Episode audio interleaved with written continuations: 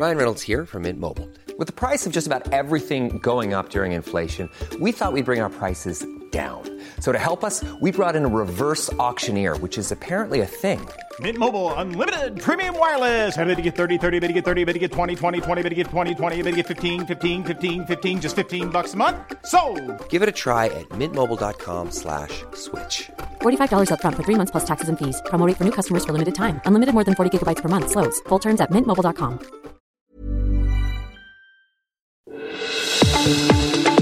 El Heraldo Radio presenta Zona de Noticias con Manuel Zamacona.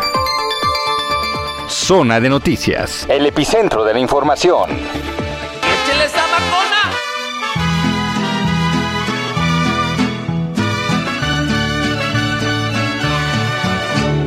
Hoy por ser día de tu santo, te venimos a cantar. Qué linda está la mañana en que vengo a saludarte. Hola Manuel, ¿cómo estás? Felicidades, fue tu cumpleaños. Muchas gracias. Sí, fue tu cumpleaños, aquí de todos, de la producción. Fue mi cumpleaños apenas, el día miércoles. Miércoles, 32 sí. primaveras ya. Muy bien, ya. ¿Y qué hiciste? ¿Qué hicimos? Mira, no, ya sonó el micro bien. Entre semana, pues tranquilones, la verdad. Sí. Ya a ver, al rato que nos invitan, ¿no? Ah, sí, aquí muy bien. Compañeros Jazz, Diego. Que un viaje a la playa, dicen. Ándale, allá está Héctor Vieira, nos está esperando. Ya se puso bronceador ahí en su chambrita que trae ahí, entonces le mandamos un gran abrazo a Héctor Vieira, que envidia. Sí, que envidia, ¿verdad? Sí, pero felicidades. No, muchas gracias, sí. Un suéter natural que trae, efectivamente. Sí. Bueno, pues gracias, Gina, y nos escuchamos más tarde en el resumen. Más tarde. Bueno, son las 2:00 p.m, ya con 2 minutos en el tiempo del centro de la República Mexicana, señoras y señores. Qué gusto que nos estén acompañando en esta tarde de sábado 26 de marzo del año 2022. 26 de marzo, que por cierto, hoy se celebra el Día Mundial del Clima, Usted sabe que en las últimas décadas sí se han registrado algunas variaciones climáticas importantes, producto de pues todo lo que tiene que ver ahora con la industria, el crecimiento poblacional, el efecto invernadero, el calentamiento global, la contaminación, la sobreexplotación de los recursos naturales. Entonces, bueno, todo esto ha llevado a que el 26 de marzo se conmemore el Día Mundial del Clima. Esto ya fue declarado en la Convención Marco de las Naciones Unidas sobre el Cambio Climático, efectuada en el año 1992, pues para generar conciencia, para sensibilizar a las personas a nivel mundial sobre la importancia e influencia del clima, así como el Pacto del Cambio Climático sobre el Hombre. Entonces, pues interesante saberlo. Hoy, 26 de marzo, se conmemora el Día Mundial del Clima.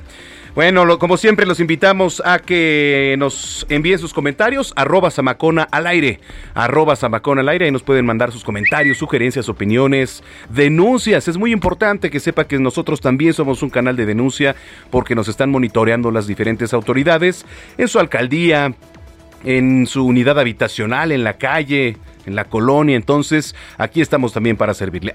@Zamacona al aire. Y visítenos www.heraldodemexico.com.mx. Aquí estamos llevando la transmisión completamente en vivo desde Insurgente Sur 1271, aquí en Torre Carrachi. Aquí están las instalaciones de Heraldo Media Group. Así que bueno, pues sin más, saludamos a los que nos sintonizan aquí a través de Heraldo Radio 98.5 de FM en el Valle de México y nos escuchan también a lo largo y ancho de la República Mexicana. En Estados Unidos, saludos a nuestros paisanos allá en Beaumont, en Houston, en Atlanta, en Chicago, en Corpus Christi, en Florida. Muchos saludos y gracias también por estarnos escuchando. Cuando son las 2:04 p.m, les saluda Manuel Zamacona. Bienvenida, bienvenido a Zona de Noticias.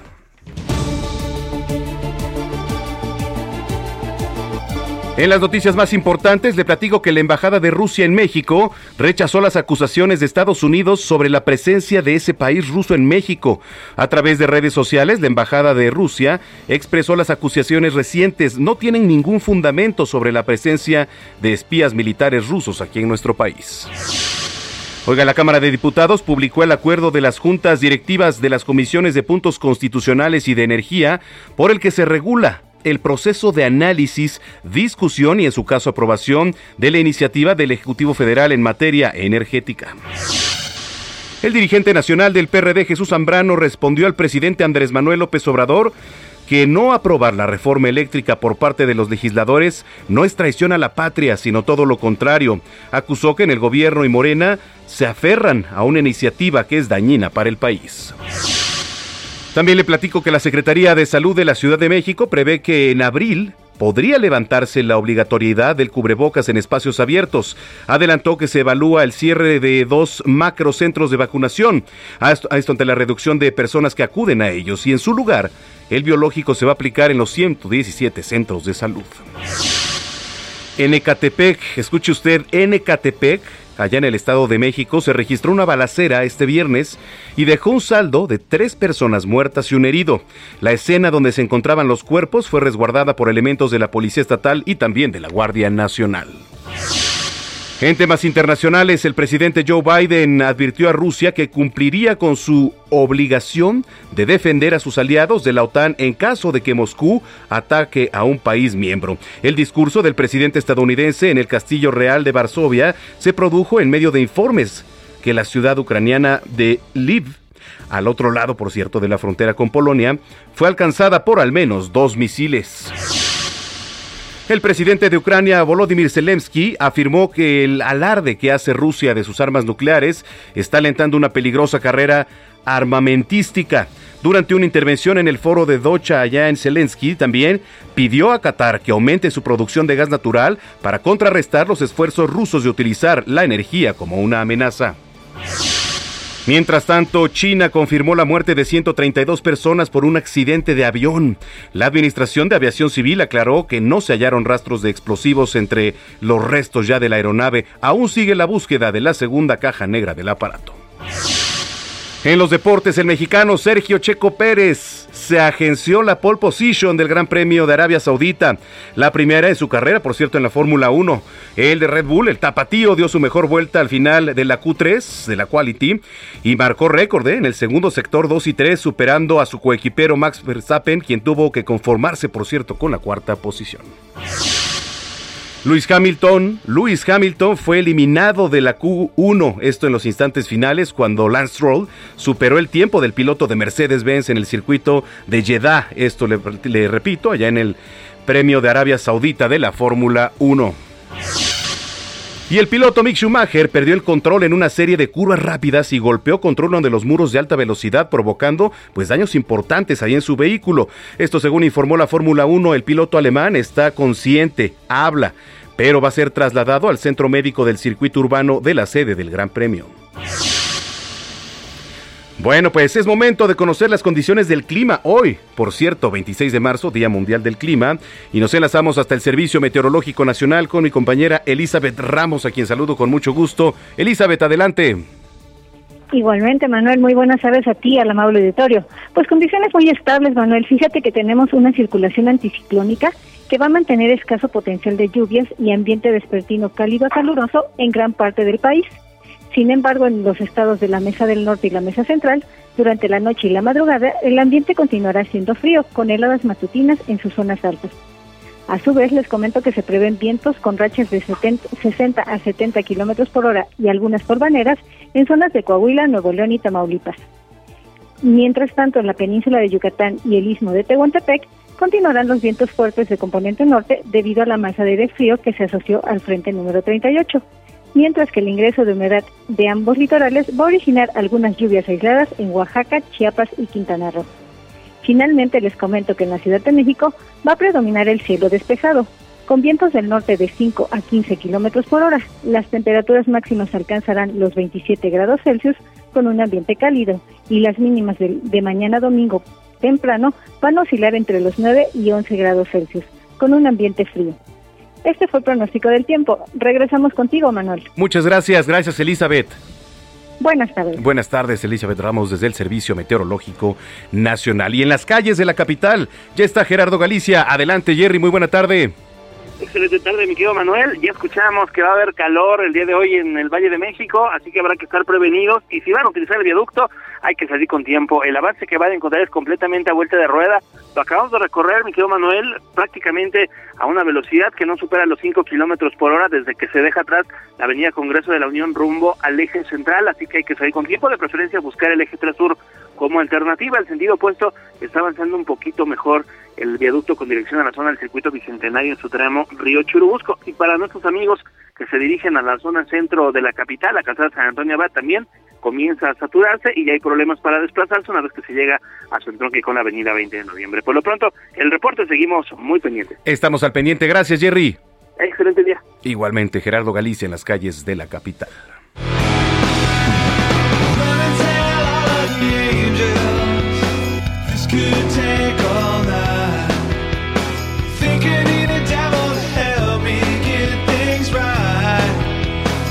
Taylor Hawkins, baterista de la banda Foo Fighters, falleció más bien este viernes allá en Bogotá, en Colombia. El grupo que apenas la semana pasada tocó allá en el Foro Sol. Los miembros de la banda han manifestado estar devastados por esta noticia.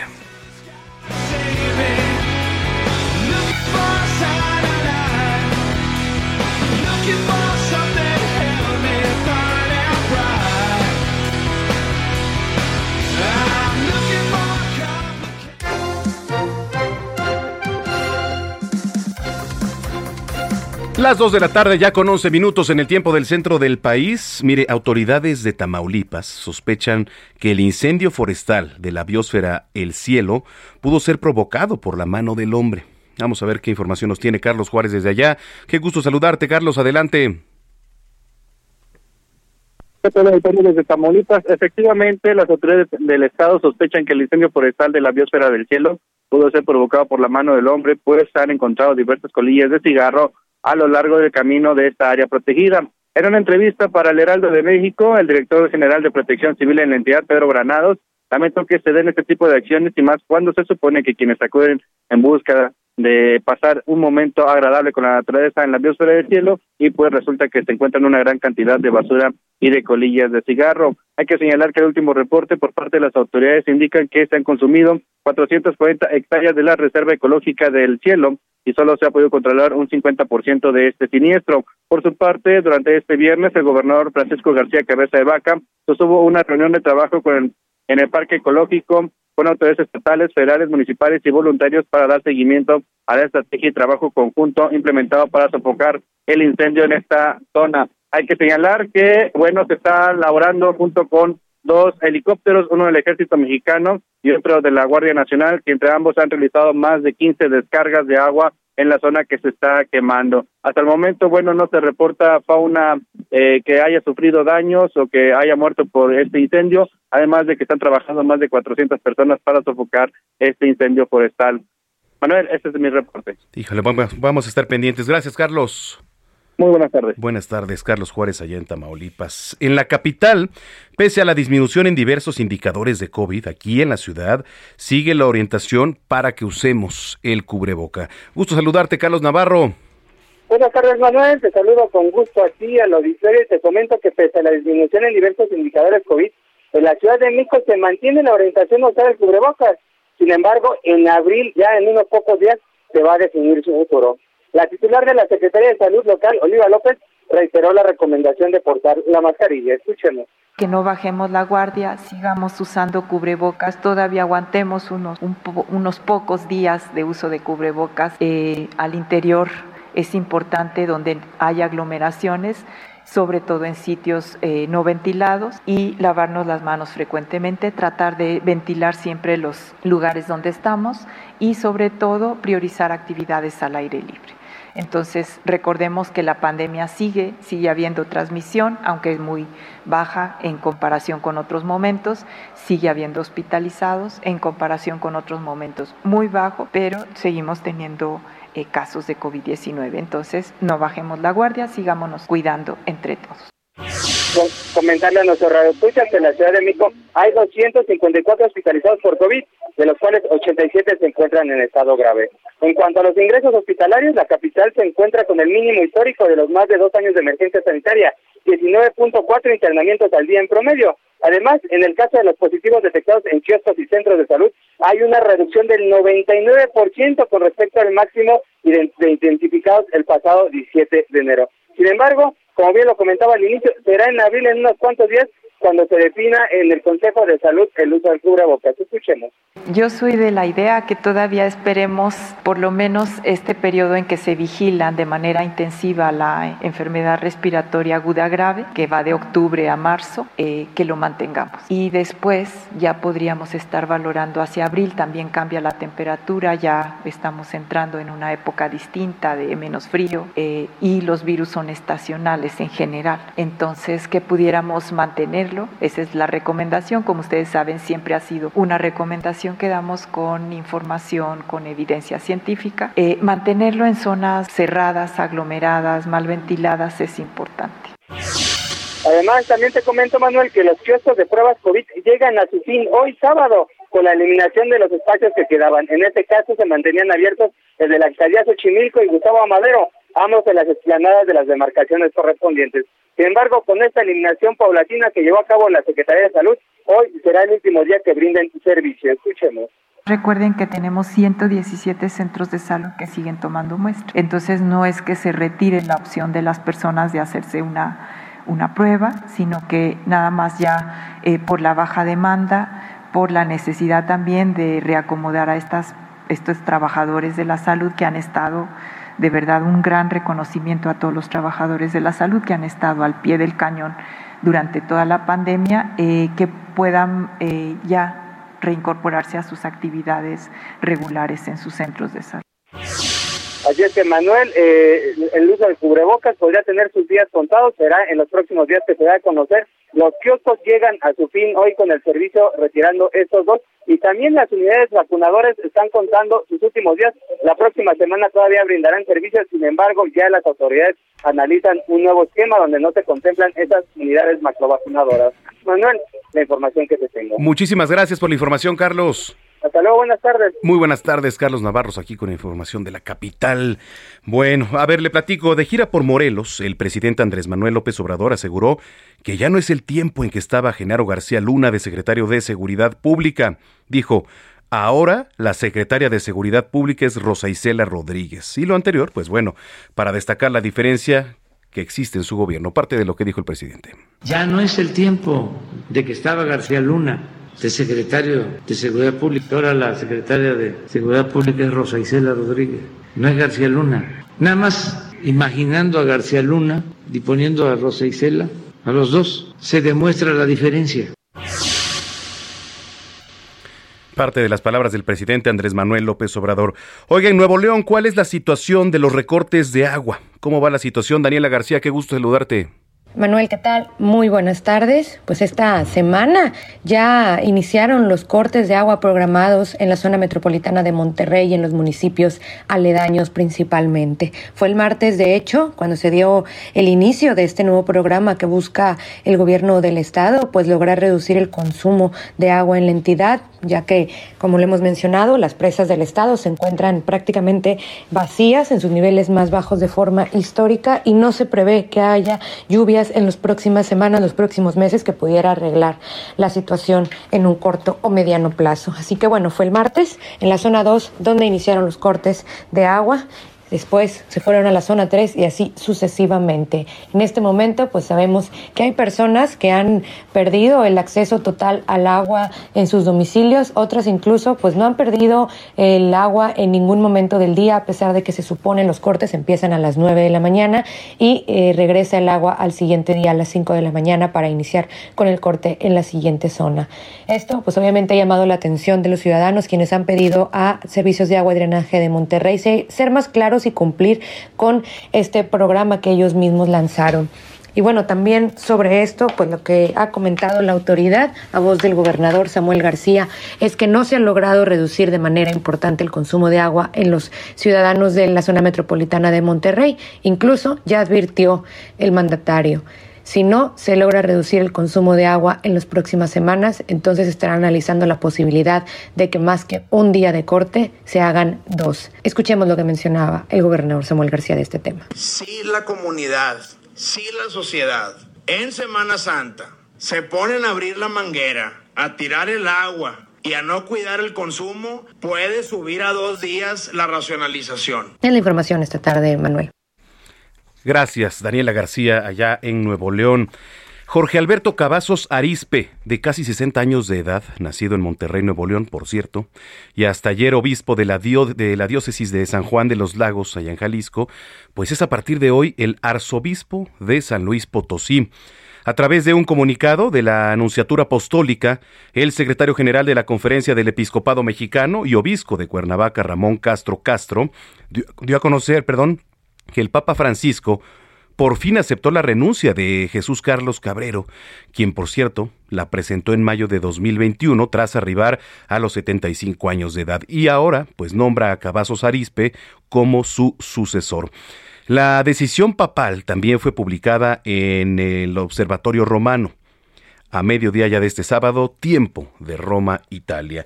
Bueno, nos vamos rapidísimo con otra información. De acuerdo a la Coparmex, bloqueos, inseguridad están afectando la recuperación económica ya del estado de Guerrero. Iván Marín, adelante. Hola Manuel, te saludo con gusto y te comento que los bloqueos carreteros, además de la ola de violencia, son factores que afectan la reactivación económica en Guerrero, sostuvo José Medina Mora y Casa, presidente nacional de la Confederación Patronal de la República Mexicana. En conferencia de prensa en Acapulco, Medina Mora detalló que en la entidad el 54.1% de empresarios adheridos a la Coparmex han sido víctimas de delitos, lo que lo coloca en el lugar 20 de las 32 entidades. El presidente de la Coparmex indicó que en el caso de Acapulco, la toma de vías federales afecta a la imagen del puerto como destino turístico y pidió a las autoridades atender las demandas sociales y aplicar la ley.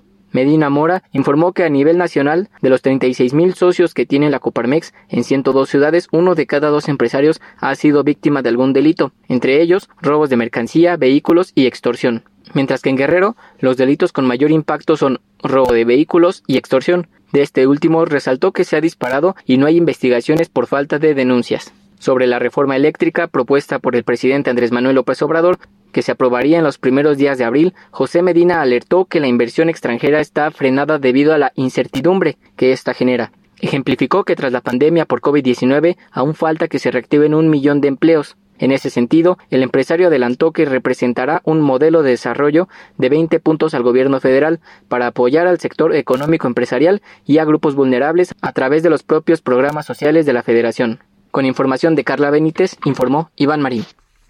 Bueno, pues ahí tenemos a Iván Marín. Muchísimas gracias con la información. Que por cierto, ya iniciamos las efemérides musicales de este sábado con un cumpleaños y se trata de Steven Tyler, vocalista de la famosa banda estadounidense Aerosmith, que cumple hoy 74 años. La canción, que sería lanzada como parte del álbum nombrado de la misma forma, I Don't Want to Miss a Thing. El año de lanzamiento fue 1998 y es género rock. Bueno, oiga, gracias a los que nos escriben en las redes sociales también por sus saludos, por sus felicitaciones. Guillermo Muñoz dice: Manuel, nunca es tarde para felicitarte y desearte lo mejor en lo personal y profesional, mientras sigue creciendo como una voz y presencia enorme de la radio. No, pues gracias por sus palabras y sobre todo por su confianza, porque aquí nosotros pues somos un canal de comunicación y nuestra responsabilidad, de las primeras responsabilidades, es llevarle a usted una información verídica, una información corroborada y objetiva, y para eso estamos aquí. Así que muchas gracias con su confianza. Nos damos una pausa, regresando tenemos más información y análisis, por supuesto, aquí en Zona de Noticias. Síganos, @Zamacona al aire, esto es I Don't Want to Miss a Thing. Volvemos.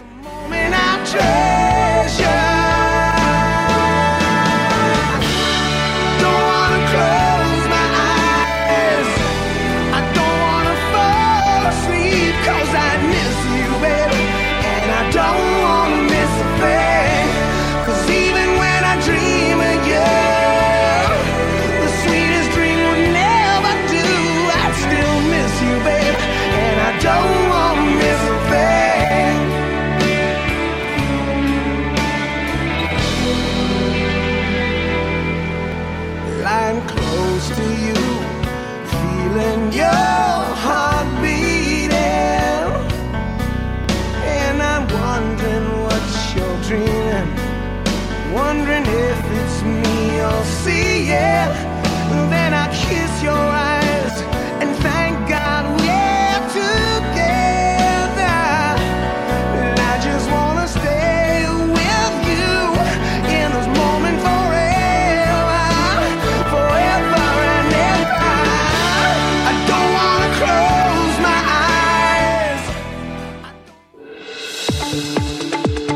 Vamos a una pausa y regresamos con Manuel Zamacona a Zona de Noticias por Heraldo Radio.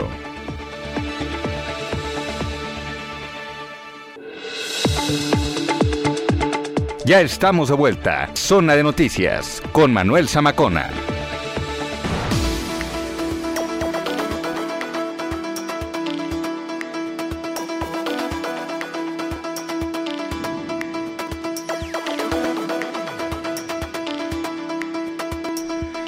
Ya son las 2 de la tarde con 31 minutos en el tiempo del centro de la República Mexicana. Gracias por continuar con nosotros aquí en este espacio que es Zona de Noticias a través de Heraldo Radio. La frecuencia que usted sintoniza en su dispositivo, en el auto, en su hogar, es el 98.5 de FM en el Valle de México. Y saludamos a los que nos escuchan a lo largo y ancho de la República Mexicana. Bueno, usted sabe que pronto, el próximo domingo 10 de abril, se va a realizar la consulta de revocación de mandato aquí en México. Que bueno, es un referéndum que el propio presidente y nadie más, y la bancada siguiéndole por parte de Morena, respaldó, ¿no? Tanto en México como en el extranjero.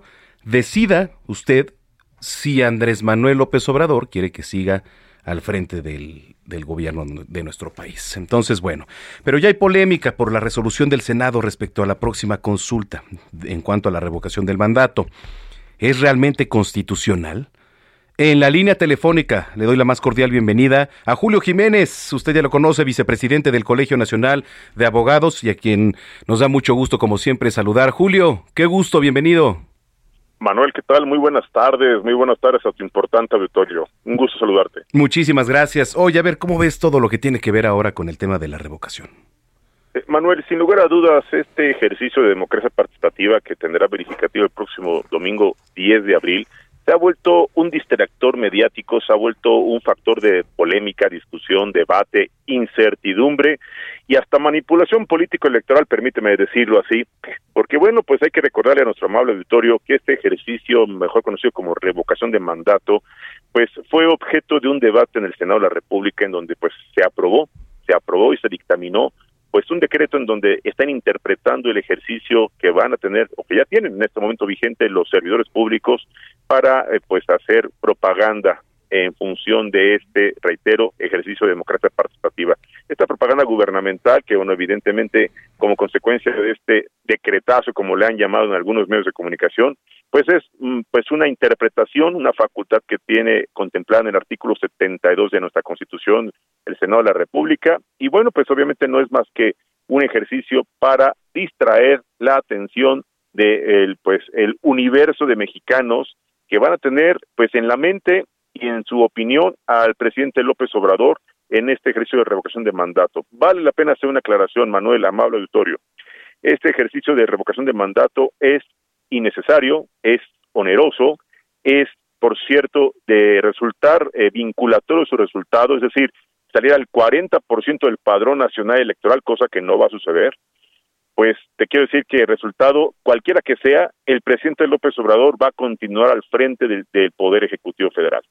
Así que, bueno, pues nos vamos a gastar una cantidad multimillonaria de recursos que bien podríamos estar invirtiendo en este momento en temas urgentes, en temas de infraestructura, salud, educación, que son fundamentales para nuestro país, y no gastarlos, reitero, en un ejercicio ocioso, innecesario, y por demás, reitero, yo diría hasta improcedente. Este decretazo reviste una característica de inconstitucionalidad. Ya hay una acción que han promovido los legisladores de la oposición ante la Suprema Corte de Justicia de la Nación. Te quiero decir que la Suprema Corte de Justicia de la Nación no le va a dar los tiempos, no va a alcanzar a pronunciarse ni a resolver sobre la inconstitucionalidad de este decretazo. Y bueno, pues para cuando eso suceda, pues ya llegó el 10 de abril y pues va a quedar sin objeto la acción de inconstitucionalidad. Por lo tanto, este round lo ganó pues Morena, lo ganó el presidente López Obrador, lo ganó evidentemente esta, pues yo diría, maquiavélica estrategia político-electoral que implementaron los legisladores de Morena allá en el Senado de la República, Manuel. Es interesante lo que comentas porque además lo que sí es constitucional es que termine el sexenio, ¿no? Y no estar... Es correcto. No, o sea, esta pausa a mí también me parece innecesaria porque además nadie pidió algo para alimentar un ego. Sabemos cuál va a ser el resultado de esa encuesta. a la que quién sabe, yo no, bueno, como tú comentas, no creo que alcance el 40%. Pérdida de dinero, que por cierto hay un debate ya organizado por el propio INE, que es el primer foro de discusión sobre la revocación de mandato. Digo, sería interesante ahí conocer las posturas, ¿no? Pero, bueno, entonces, ¿tú crees que no se alcance el 40%? Manuel, no tengo una esfera de cristal. Sin embargo, puedo casi asegurarte que pues la participación democrática de los mexicanos en este, reitero, ejercicio de democracia participativa va a ser mínimo. Hay un porcentaje muy amplio de nuestro país que está informado, que no se va a enganchar en este engaño, porque esto es una, reitero, como te dije al principio, es una simulación, es un distractor, porque evidentemente es improcedente este ejercicio, reitero, ocioso, innecesario y por demás oneroso. La gente no va a salir a votar, la gente no va a perder su tiempo, reitero, en un ejercicio innecesario. Y bueno, pues casi te podría asegurar, te invito a una comida, amable auditorio, público el compromiso, apostamos una comida como Manuel Zamacona a que no se cumple el 40%. Eso me parece perfecto, mi estimado Julio. Sí, vamos a estar muy pendientes de este ejercicio. Yo en lo personal voy a salir a las calles, no como, pues como ciudadano, porque yo tengo derecho a salir, a vigilar, a claro, ver cuántas personas, y en un ejercicio plenamente periodístico también. Bien, ¿no? A través de las redes sociales, oiga, mire, está participando, ¿no?, la gente, y tener una evidencia también, un respaldo, ¿no? Entonces, pues es importante lo que nos platicas, estimado Julio. Oye, platícanos dónde te podemos seguir en las redes sociales, por favor. Muchas gracias, Manuel. Pues me encuentran en todas las redes sociales como Contrastando Ideas. Ahí estamos a sus órdenes con la opinión, el análisis de carácter jurídico constitucional. Muchas gracias, Manuel. Como siempre, un verdadero placer compartir contigo este tema tan interesante y de coyuntura nacional. Perfecto. Estamos en contacto, Julio. Claro que sí. Excelente fin de semana. Gracias. Es Julio Jiménez, vicepresidente del Colegio Nacional de Abogados. 2:37 PM. Hablemos de tecnología con Juan Guevara. Bueno, ahora sí nos enlazamos hasta la ciudad espacial. Allá en Houston, Texas, está mi estimado Juan Guevara, colaborador de este espacio, para hablar de tecnología, una de las mejores secciones de este espacio. ¿Cómo estás, Juan? Mi queridísimo Manuel Zamacona, a ver, pregunta. ¿Cómo te gustan? ¿Altas? ¿Flacas? Ah, caray. ¿Cómo te gustan? ¿Te gustan rubias? ¿No te gustan rubias? ¿Cómo las prefieres? Híjole, así un estereotipo que, así que de le sopetón digas, híjole. Pues, mira, no soy alguien exigente, ¿no? No estoy en posición de ser exigente, no, ¿verdad? Pero pues por eso estamos como estamos. No, pero a ver, si tuvieras tú... Si yo te preguntaba a quién sí le dabas tu cariño... Ajá. ¿Cómo la preferirías? Rubia, pelirroja, de ojos azules, mira, ojos verdes, cabello oscuro, ojo claro, de piel apiñonada, ¿no? O sea, digo, okay, no, quizá. Obviamente con dinero, que, claro, que tenga lana, porque si no, pues, o sea, ya estamos en un momento en donde, pues, ya si ellas trabajan y nos dan, pues, ¿qué tiene, no? Claro, bueno, no, bueno, ahí te va, pues, claro. Bueno, ahí te va. Y que ponga atención a Héctor y Aquiles y toda nuestra producción allá en México, porque ahora, si quieren escoger su pareja, pues hay aplicaciones como Tinder, por ejemplo, que hay algunas como Tinder, hay otras también en el internet, pero fíjate que acaban de anunciar, mi querido Manolo Zamacona, uh-huh, que ahora van a checar los antecedentes criminales o los antecedentes penales para cada persona que vaya a meterse a su plataforma. Y esto nace porque, bueno, ha habido mucha controversia porque las personas ponían perfiles falsos o de repente te sacabas la lotería y salías con una chava que decías, wow, hashtag lo nunca visto, y de repente te enteras que pues la buscan en otro estado, ¿no? O en otra ciudad, o en otro país, o alguna cosa, y tiene una circunstancia que puede representar un peligro para aquellas personas que están buscando pareja por internet. Ya no es tabú buscar pareja por internet. Cada vez más personas se dan a la tarea de pues tomarse un selfie, ponerlo en un lugar de buscar parejas, y pues el algoritmo te va empezando a presentar opciones, entonces tú escoges, bueno, pues alta, chaparrita, ya sabes, ¿no? Apiñonadita, de ojos, lo como tú quieras, etcétera, ¿no? Bueno, entonces Lo que está sucediendo ahora es que a la hora que tú pones y subes tu fotografía a estas plataformas, las plataformas empiezan a hacer un reconocimiento facial, como lo hacía Facebook allá hace algunos años, y empieza a determinar si tienes algún tipo de antecedente criminal o un antecedente penal. ¿En qué países lo tienen? Bueno, pues obviamente lo tienen varios países, incluyendo Estados Unidos y México, en donde cuando nos registramos para este tipo de plataformas, pues la plataforma te va a decir, bueno, pues una de dos, ¿sabes qué? No puedes entrar porque pues no eres persona buena, o ¿sabes qué? Ten cuidado con estas personas porque hemos detectado que existen este tipo de casos criminales. Ahora, ¿es posible que las plataformas tengan esa capacidad? Sí. En muchos países, sí, incluyendo los Estados Unidos, los cargos criminales son récord público. Cualquiera puede pedir, como en México, una circunstancia de antecedentes penales, antecedentes criminales, y la autoridad tiene el compromiso de darte esa información, y eso lo hacen desde hace mucho tiempo los empleadores. Pues, te digo, si vas a salir en programa de radio, pues no puedes ser prófugo de la justicia. Exactamente. ¿No?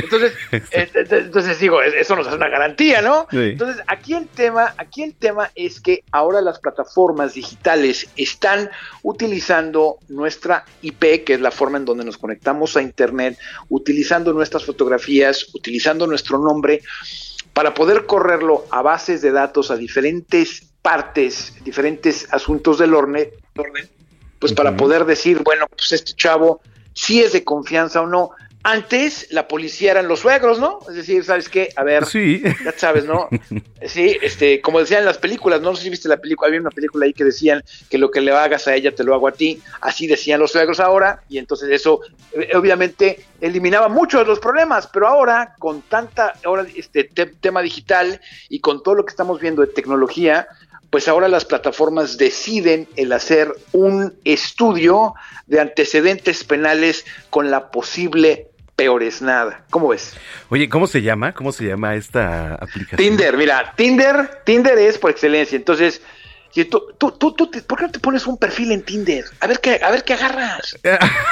No, ya no, esas cosas ya no, la verdad es que ya esas cosas ya tú ya no agarras por ahí. No, ya la verdad es que mira, a utilizar ahorita yo Tinder y eso no, prefiero mira la antigüita. Bueno, a ver, entonces buscar. Ya quedamos que entonces te gustan apiñonaditas de pelo oscuro, que sean pudientes, algún deporte en especial. O simplemente que les guste, a ti te gusta el béis, ¿no? A mí me gusta el béisbol, mira. Así como, con así, que así les guste acompañarme al estadio, pasarla padre, yo soy el más feliz, ¿eh? ¿No? Y de eso se trata, ¿no? De compartir gustos, porque por ejemplo, tú ves a una persona en Tinder, sí te atrae, te llama la atención, vas a la cita, pero pues si no compaginas, entonces tienes que hacer otra. Entonces digo, se trata de estarle buscando y hacer eso, mira, justo una conexión, ¿no? Claro, #Zamacona enamorado. Entonces, ándale. Aquellas personas que quieran que se les considere como entrevista, ¿no? Así vamos a poner, o sea, que nos manden sus fotografías, sus selfies, en #Zamacona enamorado, o Zamacona, ¿sí me explicó? Zamacona enamorado, y que pues lo utilicen en Zamacona al aire, que es tu Twitter, y el mío, en Juan Guevara TV. Y entonces, pues, ¿qué te parece? ¿A la más bonita qué? ¿La sacas a salir? Ándale. Juega, pero déjame buscar un buen perfil. ¿Que nunca cumpliste en diciembre de las dietas? Hijo, ya ni me digas. Es que la verdad. A ver, sí. Yo nomás te digo, a ver, entonces, #Zamacona enamorado. Que nos manden sus selfies, yo los voy a ver en Juan Guevara TV y en Zamacona al aire, que es el tuyo. Que nos empiecen a mandar fotografías de muchachas bonitas. Y bueno, vamos a ver si Zamacona se enamora, porque, mira, señoritas, necesitamos que Zamacona se reproduzca, porque definitivamente ya le hace falta una noviecita. Mira, mis amigos ya me están cargando carrilla, los que nos vienen escuchando, saludos, por cierto. Saludos. Bueno, pues es que sí. Bueno. Y norte donde sea, o sea, Houston, Beaumont, Atlanta, Ciudad de México, de donde sea, a lo mejor hasta te dan la residencia, hombre. Ya con eso la hiciste. Ay, oye, y bueno, sí, la voy a bajar. Y ya tú me ayudas, por favor, a todo ese proceso, ¿no? O sea, necesito a alguien que me coache. Claro. Muy bien. Claro, yo te ayudo a que busques una pareja que realmente te haga un hombre muy feliz. Yo nomás con esto te digo todo. Muy bien. Oye, redes sociales, por favor, mi querido Juan Guevara. Ahí te va, Dios. Súbanle su radio, Juan Guevara TV. Juan Guevara TV en todas las plataformas para que nos manden sus preguntas y comentarios y selfies para el señor Zamacona y seguirles contestando estas preguntas de tu tecnología aquí en Zona de Noticias. Gracias. Oye, por cierto, hazle llegar un gran abrazo a este Gustavo, al señor Gustavo Soto, que nos está escuchando, conductor, productor de noticias allá en Now Media TV, con quien tengo el gusto de colaborar algunos jueves ahí en el espacio. Yo le doy de tu parte al buen Gustavo Soto. Muchísimas gracias. Saludos, Gustavo. Un gran abrazo allá hasta Estados Unidos, en Houston. Oye, gracias y estamos en comunicación, Juan. Sale, pórtate mal, cuídate bien. Muchísimas gracias, Juan Guevara, en Zona de Noticias. 2:00 p.m. ya con 46 minutos.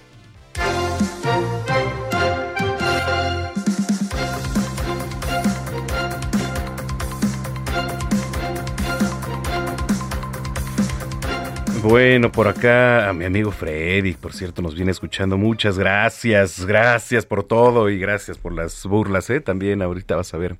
Son las 12:46, vámonos a las recomendaciones culturales, Melissa Moreno. Recomendaciones culturales con Melissa Moreno.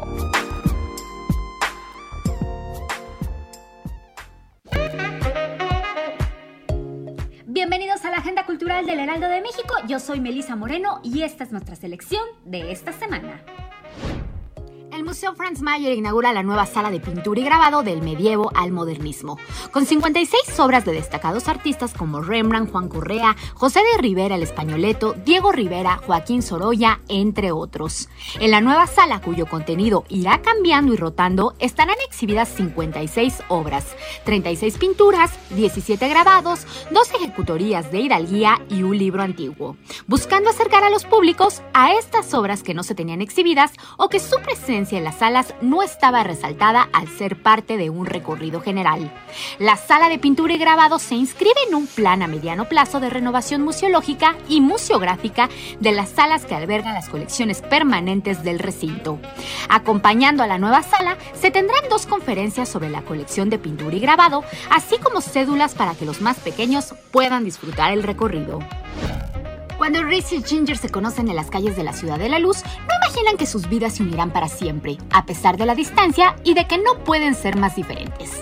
Ella vive en Londres y a veces se siente tan perdida que se ha olvidado hasta de sus propios sueños. Él es incapaz de quedarse quieto en ningún lugar y cree saber quién es. Y cada noche su amistad crece entre emails llenos de confidencias, dudas e inquietudes. ¿Pero qué ocurre cuando el paso del tiempo pone a prueba su relación? ¿Es posible colgarse de la luna junto a otra persona sin poner en riesgo el corazón? Una historia sobre el amor, el destino y la búsqueda de uno mismo, porque a veces solo hace falta mirar a la luna para sentirse cerca de otra persona. Nosotros en la Luna, de Alice Kellen, es editado por Planeta. 7 veces Adiós es un musical atípico, en donde los 3 personajes principales no interpretan las canciones, sino son cantadas por el resto del elenco. Es la obra perfecta para los que aman los musicales y para los que no, también. La historia es contada por la More, una personificación del amor que nos representa a todos. Es quien narra nuestra historia haciendo la conexión entre la historia de amor y los músicos, quienes se inspiran en esta pareja para crear sus canciones. 7 veces Adiós, de Alan Estrada y protagonizada por Fernanda Castillo, se presenta en el nuevo teatro Ramiro Jiménez. Esta fue la agenda cultural de esta semana. Yo soy Melissa Moreno y me encuentras en @melisototota. Nos escuchamos la siguiente.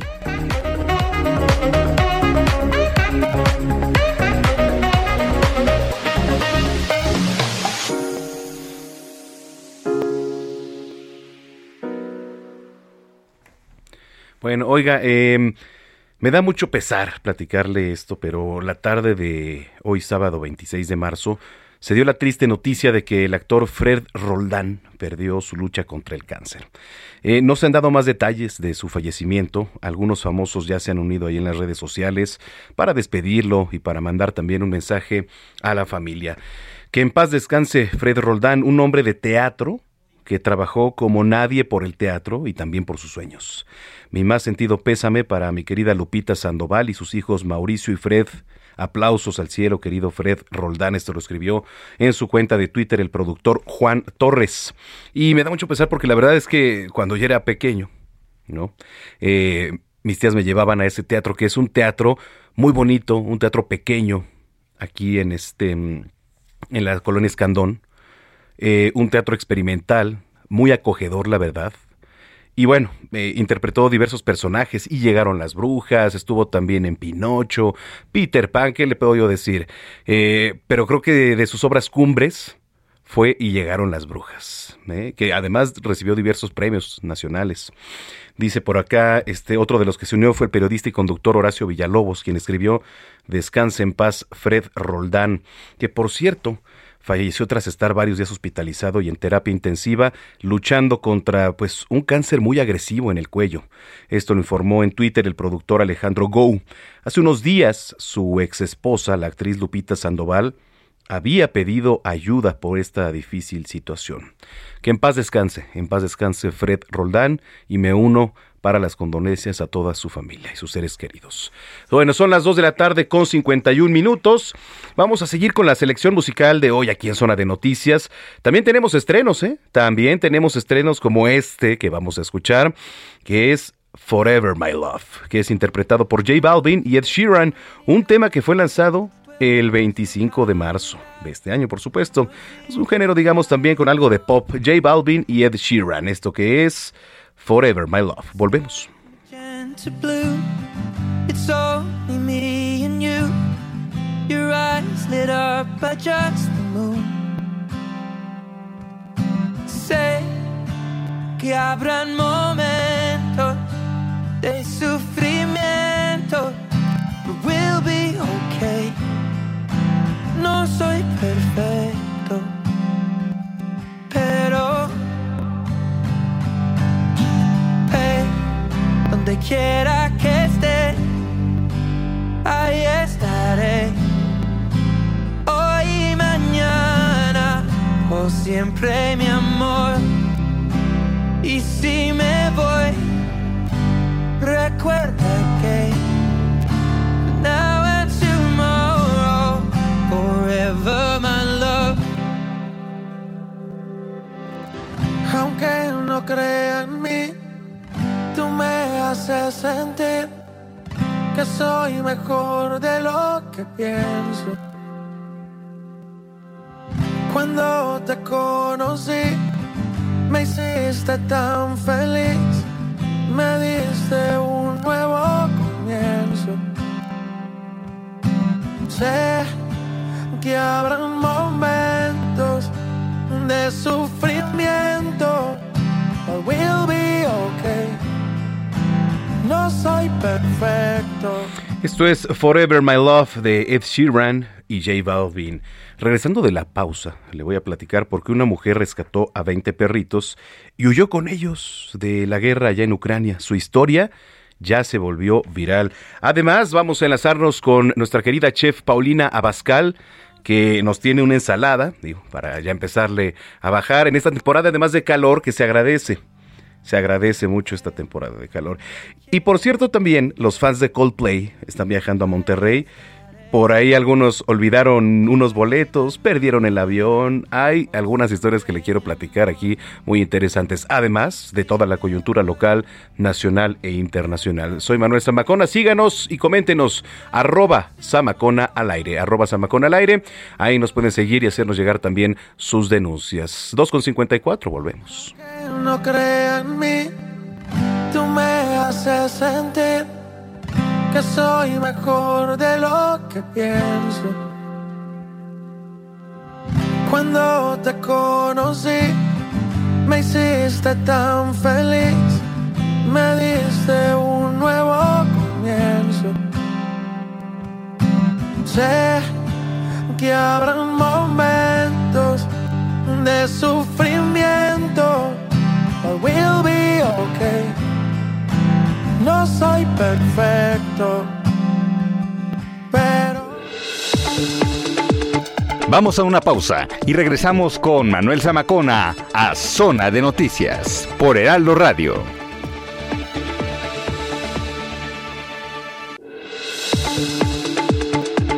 Ya estamos de vuelta. Zona de Noticias con Manuel Zamacona.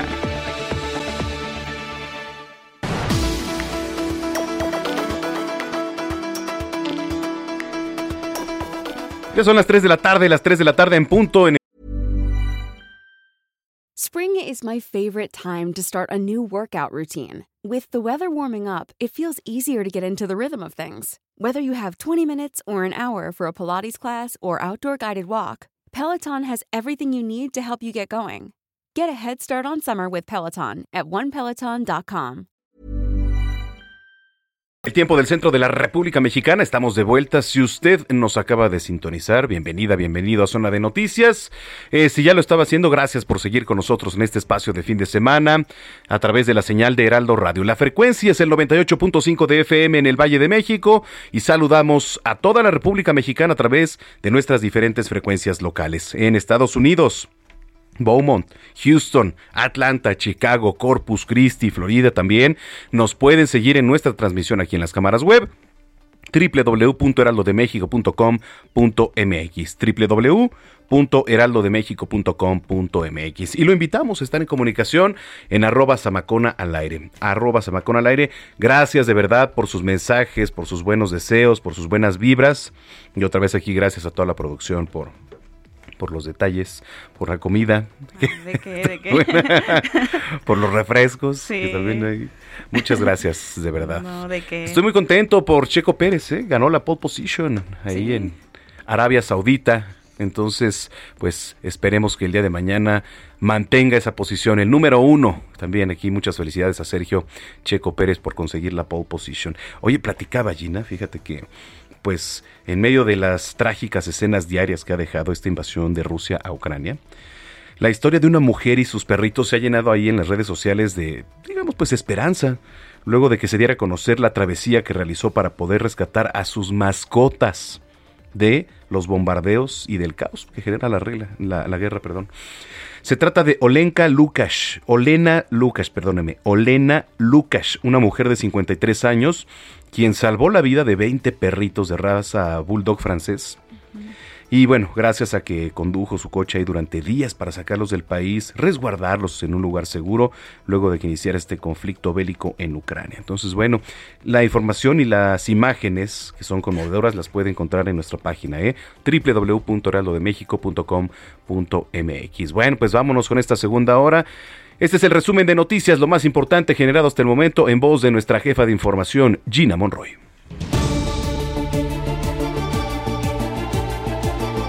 El presidente Andrés Manuel López Obrador afirmó este sábado que está evaluando los programas de bienestar en el estado de Puebla. Estuvo acompañado del gobernador Miguel Barbosa y la secretaria del Bienestar, Adriana Montiel Reyes. En otras noticias, el exgobernador de Baja California, Jaime Bonilla, informó a la presidenta de la mesa directiva del Senado, Olga Sánchez Cordero, que regresará a las actividades legislativas. Preste atención porque ayer salieron a la venta los boletos para el Gran Premio de México 2022, pero si hoy trata de buscar boletos, lamentablemente no los va a encontrar, a menos de que los busque por reventa. Los precios iniciales de estos boletos iban desde los 1,500 hasta los 25,000 pesos. ¿Para qué Para el evento? Gran Premio de México. Ah, claro. Pero, Fórmula 1, pero 25,000 pesos. Mira, es que dependiendo, ¿no? O sea, las zonas, exactamente. Están algunos atrás del podio. ¿Atrás del podio? No, están también los paddock. ¿No? Bueno, a mí se me hace muchísimo. No, vamos. Sí. No. Ahorro. O sea, sí vamos a ir, pero sí, bueno, a otros lugares, quizás. En otras noticias, en Ecatepec, Estado de México, 2 hombres armados ingresaron a un gimnasio donde asesinaron a una persona a balazos. Policías municipales resguardan el área. En noticias internacionales, como comentábamos hace unos momentos, hoy se encontró, después de varios días, la segunda caja negra del vuelo Boeing 737-800 de China, donde hubo 132 personas muertas.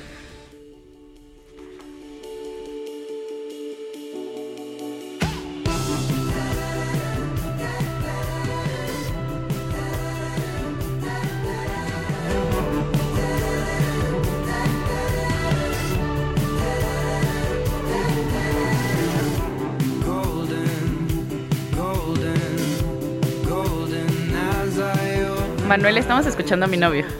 Te lo presento, sí, británico. ¿Y ya hermoso, lo sabe? Sí, lo sabe. Precioso. Harry Styles. Tranquila, Gina. Tranquila. Harry Styles. Fíjate que en la semana, este cantante británico confirmó a través de sus redes sociales el lanzamiento de su tercer álbum, Harry House, que saldrá el 20 de mayo de este mismo año. Y pues la verdad es que todas nos volvimos locas. ¿Cómo se llama? Harry Styles. Ah. Sí, lo conoces. Sí, guapísimo, lo conozco, hermoso, precioso. Sí. Ya apagaron el aire acondicionado, creo que aquí en cabina. Así es, por eso lo estamos escuchando. Oye, hablando de pues lo que tiene que ver con conciertos, uh-huh. Ahora en redes sociales se volvió viral también una historia trágica, Una pareja que iba al concierto que Coldplay ofreció allá en Monterrey, ¿no? De este viernes. Y bueno, pues hubo un imprevisto, impidió que vieran a una de las bandas más esperadas. ¿Por qué? Se les olvidaron los boletos y perdieron un avión. No. O sea, ¿dónde crees? Y bueno, se causó un impacto ahí en, ya sabes, las redes sociales. Claro. ¿No? Y ya sabes luego cómo es el mexicano, que empiezan los memes, etcétera. Y por ahí está, un usuario de TikTok que es, ¿cómo se llama? Es Miriam BG0, compartió que pues se dirigían allá a la capital de Nuevo León a ver a Coldplay en su primera fecha aquí en México. Y bueno, los jóvenes se encontraban ahí en el aeropuerto cuando se dieron cuenta que no traían los boletos para entrar ahí al estadio. Sí, pero también, ¿no? Sí, o sea. O sea, qué ocurrencia. Qué ocurrencias. Cabeza cabería. Pues así es. Gracias, Gina. No, ¿de qué? Gracias a ti, buenas tardes.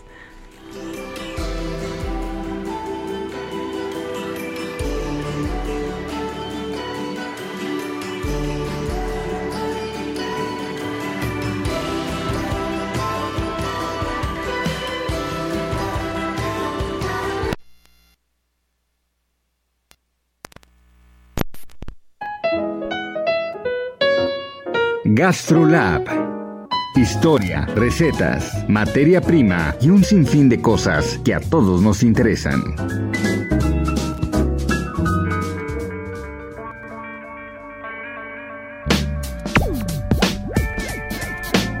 Las 3 de la tarde con 7 minutos en el tiempo del centro. Bueno, llegó de las secciones consentidas aquí en Zona de Noticias nuestra chef Paulina Abascal. ¿Cómo estás, querida Pau? Ay, ¿cómo estás, Manuel? Mucho gusto en saludarte a ti y a todos los que nos están escuchando. Bonito sábado. Muchísimas gracias, igualmente. Cuéntanos, ¿qué nos vas a preparar el día de hoy? ¿Qué vamos a preparar? Mira, fíjate que vamos a preparar una ensalada que se viralizó muchísimo en TikTok. Ajá. Y que quiero compartirles porque está súper fácil y que de verdad vale la pena que la intenten. Ok.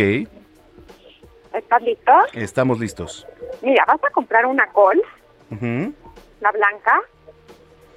Ajá. Y luego vas a comprar pepino persa. Este pepino es el que se ocupa mucho en los sushi, que no tienes que quitarle las semillas ni pelarlo, ¿lo ubicas? Sí, ¿cómo se llama? ¿Pepino qué? Pepino persa. Ok. La listo. Ensalada se llama green, como de verde en inglés, goddess, uh-huh. Como de dioses, salad. Green goddess salad. Y la van a poder encontrar en mi TikTok, en mi Instagram. Pero bueno, yo feliz de podérselas compartir hoy aquí en la radio contigo. Me parece. Entonces, perfecto. Compras tu col, vas a tener también pepino, uh-huh. Vas a tener una taza de, vas a poner 2 pepinos por una col. Ajá. Vas a tener entonces una taza de nuez de la India. Ok. Una taza de albahaca. ¿Taza de qué, perdón? Albahaca. Ok. Ajá. Vas a tener también una taza de aceite de oliva. Uh-huh. Y bueno, entonces, vas a rebanar la col bien, bien delgadita. Ajá. Vas a picar en cuadritos todos los pepinos. Como te dije, no tienes que pelarlo ni nada. Uh-huh. Y lo vas a reservar. Ok. Listo. Y luego le vas a poner en una licuadora. Ajá. 2 dientes de ajo. 2 dientes de ajo. Ajá. La taza de albahaca. Uh-huh. La taza de nuez de la India. Uh-huh. Y le vas a poner también una taza de espinaca, de esta que venden ya en las bolsas, que es como espinaca bebé, que no tienes casi que ni limpiar. Ah, claro, sí. Uh-huh. Ajá. Y también los rabitos de un manojito de cebollitas de cambray. Rabitos de un manojo de cebollas cambray. Uh-huh. Uh-huh. Y listo, todo eso junto con 2 cucharadas de vinagre de arroz y un jugo de limón exprimido. Vinagre de arroz y limón exprimido. Jugo de limón, ¿verdad? Un limón, una pieza de limón. Me fascina hacerlo en esta ocasión. Yo le sugeriría limón amarillo. Si tienen el verde, está bien, no pasa nada. Ok. Oye, se escucha súper fresca, ¿no? Esta ensalada, porque además hace un calor. Está cañón el calor y sabes que me gusta como entrado también, como botana o como guarnición. Te digo que se viralizó y es que está regalada de hacer y deliciosa, te va a encantar. Sí, la vi en tus redes sociales, entonces gracias por estarla compartiendo aquí en este espacio, mi querida Pau. Bueno, vamos entonces a ver qué tal nos quedó. Dice. Ajá, a ver, dime. Una col blanca, uh-huh. 2 pepinos pizza. Así se escribe, ¿verdad? ¿Pezza? Persa. Ah, persa. Sí, como de Persia, persa. Ajá. Ya, correcto. 2 pepinos persa. Y tenemos que tener una taza de nuez de la India, una taza de albahaca, una taza de aceite de oliva. Uh-huh. Ahora, vamos a rebanar la col y vamos a picar en cuadritos los pepinos y eso lo reservamos. Bueno. Así es. En una licuadora hay que mezclar 2 dientes de ajo, una taza de albahaca, la taza de nuez de la India y poner una taza de espinacas como estas que son espinacas bebé. Ajá. ¿No? Rabitos de un manojo de cebollas cambray, que además son riquísimas. Ajá. Y bueno, te faltaría el vinagre. Ah, sí. El jugo de limón. 2 cucharadas de vinagre y una pieza de limón. Así es. Todo esto lo combinamos, ¿verdad? Combinamos, exprimimos y listo. Se puede servir ahí en un bowl, etcétera. Lo vas a licuar todo y te va a quedar una salsa verde encendida preciosa. Ajá. Esta se la vas a agregar a tu col. Ah, ya. A la col y al pepino. Y te va a quedar súper, súper mojada de toda esta salsa verde. Uh-huh. Ah, correcto. Ok, y entonces, como te decía, lo puedes utilizar como guarnición o lo puedes utilizar como una entrada o como una botana también. Oye, qué rico, ¿eh? Qué rico se ve ahí también. Y si le ponemos imágenes a través de tus redes sociales, también se ve delicioso, estimada Pau. Sí, por favor, no se lo pierdan. Ya saben que me pueden encontrar en todas las plataformas del Heraldo Media Group, uh-huh. los miércoles y viernes en GastroLab. También en el Heraldo Media Group y, por supuesto, en todas mis redes sociales, las verificadas que vienen con la palomita azul. Correcto. Bueno, oye, te mandamos un gran abrazo, que tengas excelente fin de semana y estamos en contacto, Pau. Igualmente para todos y cuídense mucho, por favor. Gracias, es Paulina Abascal, la chef, aquí en Zona de Noticias. Son las 3:13 ya.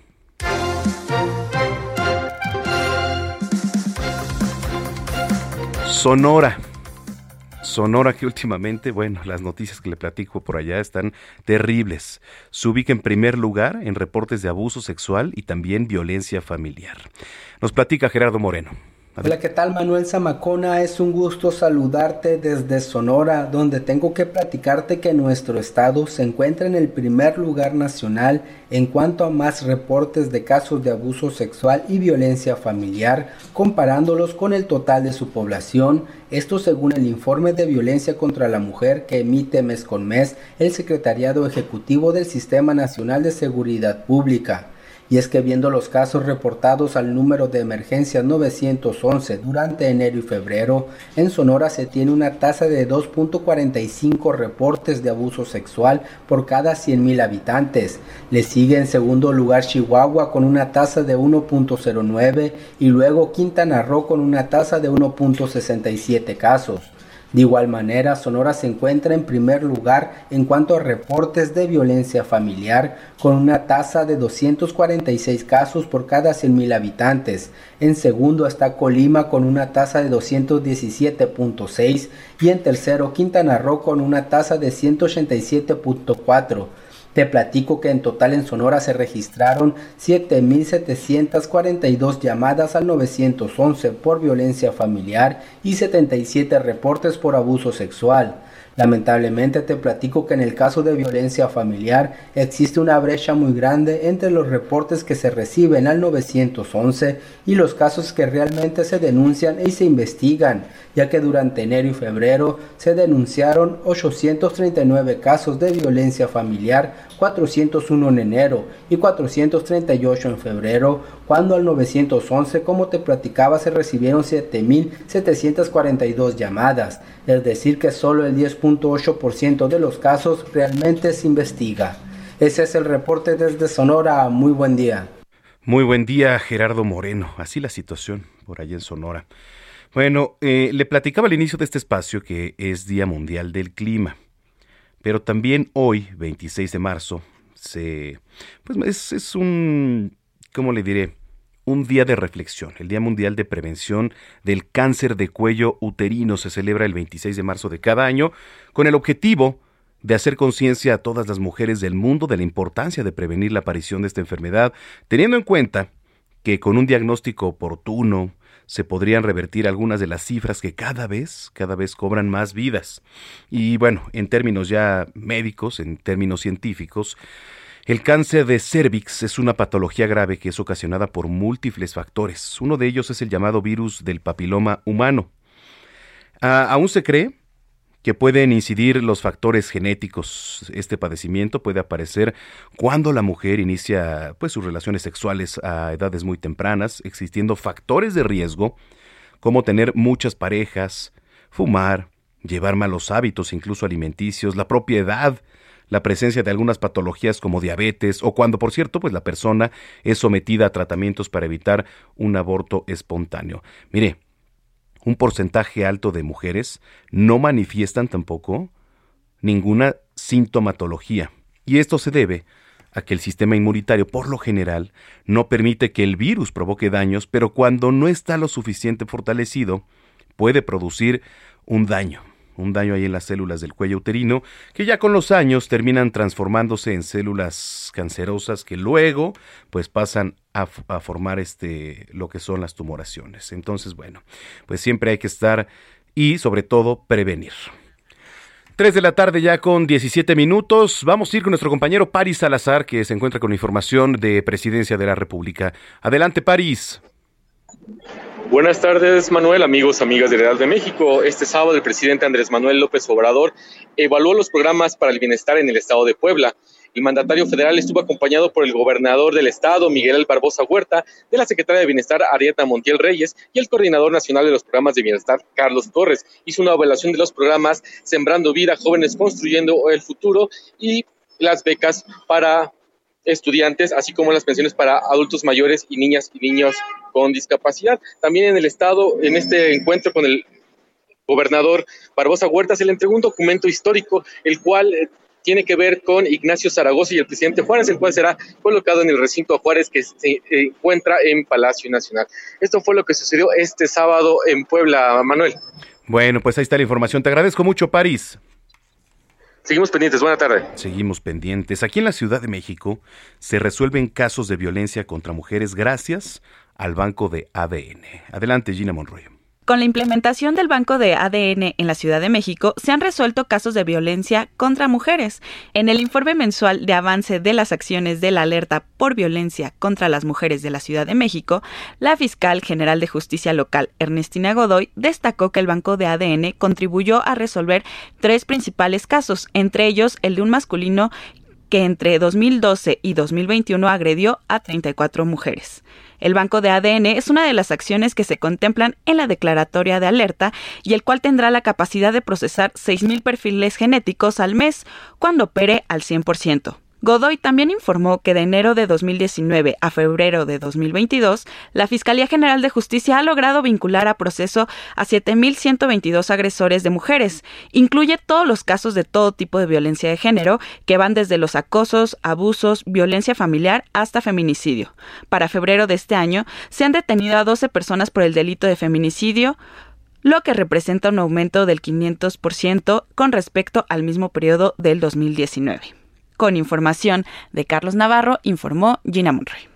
Que por cierto, Carlos Navarro, que cubre aquí el gobierno de la Ciudad de México, es la fuente de jefatura de gobierno, nos platica que a partir de las 5:30 horas, el día de mañana, inicia operaciones la ampliación de la línea 4 del Metrobús que va de Pantitlán a Alameda Oriente, que se traduce en aproximadamente 2.5 kilómetros. Hoy, la jefa de gobierno, Claudia Sheinbaum, hizo un recorrido entre Alameda Oriente y Calle 6, que bueno, son las dos nuevas estaciones ya ahí de la línea 4. El director del sistema Metrobús, Roberto Capuano, informó que van a incorporar a este servicio 15 autobuses nuevos con capacidad de 130 pasajeros y las unidades se suman a las 70 ya existentes en ruta. El funcionario detalló cuál va a ser la ruta con esta ampliación. Fíjese, la terminal se ubica cerca de los límites entre la alcaldía Venustiano Carranza, aquí en la Ciudad de México, y el municipio de Nezahualcóyotl, en el Estado de México. Incluso la línea 4 del Metrobús va a compartir infraestructura con la línea 3 del Mexibús, que va de Pantitlán a Chimalhuacán. 3:21 en el tiempo del centro de la República Mexicana. Saludos a todos los que nos escuchan allá en Tamaulipas, muchos saludos. Por cierto, el gobierno de allá de Ciudad Madero, Tamaulipas, va a implementar un operativo de seguridad en Playa Miramar con el objetivo de estas acciones, pues vigilar que no se lleve a cabo por ahí el denominado playazo, el cual sí se realiza previo a Semana Santa. Será con la participación del Ejército Mexicano, también va a estar por ahí la Secretaría de Marina, la Guardia Nacional, la Policía Estatal, Dirección de Tránsito, Protección Civil, entre otras dependencias federales, estatales y municipales. El playazo, pues regularmente se da con la llegada de turistas de diversas partes de la República y principalmente, allá en Ciudad de Monterrey, Nuevo León. Las autoridades de seguridad van a llevar a cabo rondines constantes para invitar a los jóvenes que decidan visitar el máximo paseo turístico, a evitar el consumo de bebidas embriagantes allá en el Boulevard Costero, en Miradores y, sobre todo, también a exhortarlos a convivir sanamente en esta que es una zona de playa. Y entonces, en este sentido, se está pidiendo a usted que nos escucha ya, automovilista, a utilizar los estacionamientos públicos que se ubican en el máximo paseo turístico y evitar, pues, obstruir algunas de las zonas destinadas para personas con discapacidad y también la ciclovía. Y vuelvo a repetir, muchos saludos a todos los que nos escuchan allá en Tamaulipas. 3:22 en el tiempo del centro. Bueno, vamos a seguir ahora con la selección musical de hoy. Aquí en Zona de Noticias no paramos con los estrenos. Ahora estamos escuchando Dancing Feet del famoso DJ Kygo, lanzado como un sencillo el 25 de marzo. Escuche usted, muy buena rola y además gran DJ este que es DJ Kygo. Vamos a escuchar tantito. No, I can't get enough. Those are my cool, but I'm staying alive. Dancing the rain just to kiss the night that you touch. Oh, it feels like a glove. Oh, hey. Don't need drama, I just need one word to get to you. So tell me now, do you want it? Cause these dancing feet don't cry to the rhythm they cry for you. And every Saturday night that you ain't keep my tears are blue. And these blinding lights, they shine so bright like we're on the moon. And I don't wanna dance another beat, no, unless it's with you. Dancing feet, feet. I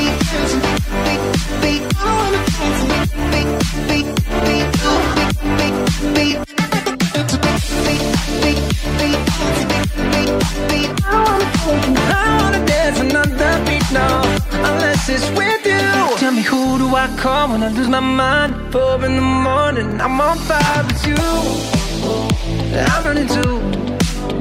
You got a diamond heart, you work hard, nothing compares when I'm in your arms. Don't go, 'cause you'll never know. Oh, hey. Don't need drama, I just need one word to get to you. So tell me now, do you want it? 'Cause these dancing Lo invitamos a que nos siga en redes sociales, @Zamacona al aire. Le voy a platicar, regresando de la pausa, que empresarios de la calle de las Novias, allá en República de Chile, en el centro histórico, han recuperado un espacio recientemente. De las 27 tiendas que cerraron por la pandemia, ya abrieron 22. Volvemos.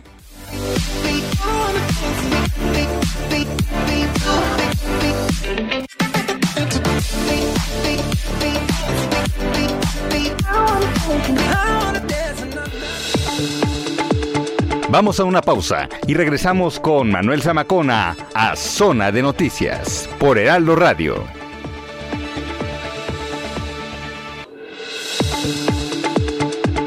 Ya estamos de vuelta. Zona de Noticias con Manuel Zamacona.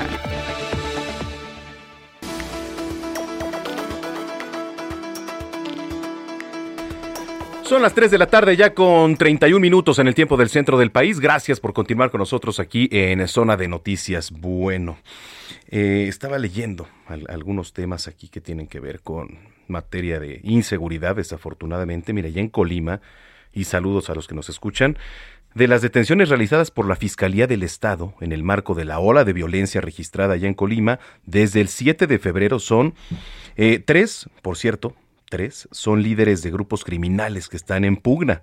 Esto lo informó el vocero de la Mesa de Coordinación Estatal para la Construcción de la Paz y Seguridad, Gustavo Adrián Joya.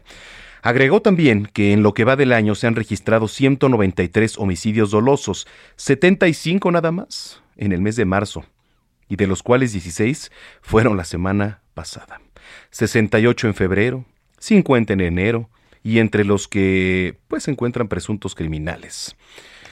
Bueno, pues así las cosas también en diferentes puntos del país. Otra cosa de la que hablábamos antes de irnos a la pausa era de los empresarios de la calle de las Novias, una calle famosísima, muy famosa, que se ubica en República de Chile, en el centro histórico. Bueno, pues ya se ha recuperado un espacio recientemente. Fíjese, de las 27 tiendas que cerraron, ya abrieron aproximadamente 22, y me da mucho gusto saludar en la línea telefónica a José Luis Santiago. José Luis Santiago Cuetos es presidente de Las Novias y Ceremonias AC. ¿Cómo está, José Luis? Qué gusto saludarte. Igual, Manuel, muchas gracias. Buenas tardes. Buenas tardes. ¿Cómo les va ahora? ¿Cómo van en cuanto a ventas, en cuanto a apertura de las tiendas, etcétera? Pues sí, como tú dices, esta es una zona que empezó en la calle de Honduras y ahora, con la remodelación de la calle de Chile, que es de las 5 cuadras que hay entre Honduras y Tacuba, pues están totalmente remodeladas. Eso ayudó para el mejor paso, para mejor vista. La inversión de aquí de tiendas es de primer nivel, es en la mejor oferta que hay, yo creo que en todo el mundo. Y pues de las ventas, pues sí venimos arrastrando una problemática fuerte, porque este ramo fue uno de los más afectados por el cierre de salones y la prohibición de eventos sociales, y la misma gente prudentemente los pospuso, ¿no? Uh-huh. Ahorita venimos de una recuperación de entregarlo atrasado y esperemos que se empiece a animar la gente a hacer sus eventos. Estaríamos que a un 50% de lo que veníamos en el 2019. Y ahora, pues es que también con el tema de la pandemia se suspendieron muchos eventos, como usted dice, ¿no? La gente incluso, pues, ya no se animó a casarse, etcétera. Entonces, hubo por ahí muchos factores, pero qué bueno que se va ahora construyendo lo que tiene que ver con materia económica. ¿Recibieron ustedes apoyo del gobierno, de algunas instituciones, ahora que fue la pandemia? Aquí hicimos un convenio cuando en la pasada administración de la alcaldía Cuauhtémoc, ellos hubo una pequeña ayuda de 2,000 pesos por trabajador a fondo perdido. Realmente eso fue lo único, pero hemos estado trabajando junto con el gobierno de la ciudad y con la autoridad del centro histórico para promover, ¿no? Uh-huh. Y aparte en la seguridad se está trabajando fuerte para que la gente venga, pero realmente la gente con sus recursos, hubo mucho cierre. Uh-huh. Hoy hay muchos pequeños negocios pues bastante dañados, bastante endeudados. Los precios que tenemos son muy bajos, a pesar de la inflación seguimos siendo muy agresivos en los precios, y es muy buen momento para comprar, y la verdad es que ha sido un esfuerzo pues social, más que otra cosa, ¿no? ¿Ya cuánto tiempo lleva esta calle de las Novias tan famosa aquí en la Ciudad de México? Pues yo te puedo platicar que empezó en la calle de Honduras. Uh-huh. En la primera casa de novias, había una casa que se llamaba la Casa Collado, que estaba en Reforma a principios de, después de la Revolución, y se pasó para acá, para Honduras. Antes la gente hacía su vestido de novia a medida, no existían las fábricas en línea, ¿no? O en cortes. La primera fábrica que se creó de novias aquí en Honduras y Chile, que hoy es la marca de una marca muy afamada, no sé si la puedo decir, pero bueno, en Honduras y Chile, ahí había una bonetería, y ahí empezaron a hacer los vestidos de novia en línea, o sea, ya una fabricación en masa. Así es la historia. ¿Ustedes tienen redes sociales en donde la gente pueda ver sobre todo los diseños para que, digo, ahorita ya que están de manera presencial nuevamente, qué padre que podamos visitar la calle de las novias, pero alguna red social para que también se dé idea? Tenemos una página, tenemos una página de Facebook que es Global La Calle de las Novias, pero más presentamos eventos. Aquí están todas las marcas de internacionales y nacionales de vestidos de 15 años de novia, todas. La que tú me digas está aquí. No hay, es la oferta más grande de Latinoamérica, y lo que queremos es eso, que regrese la gente tanto de Estados Unidos como del centro del país.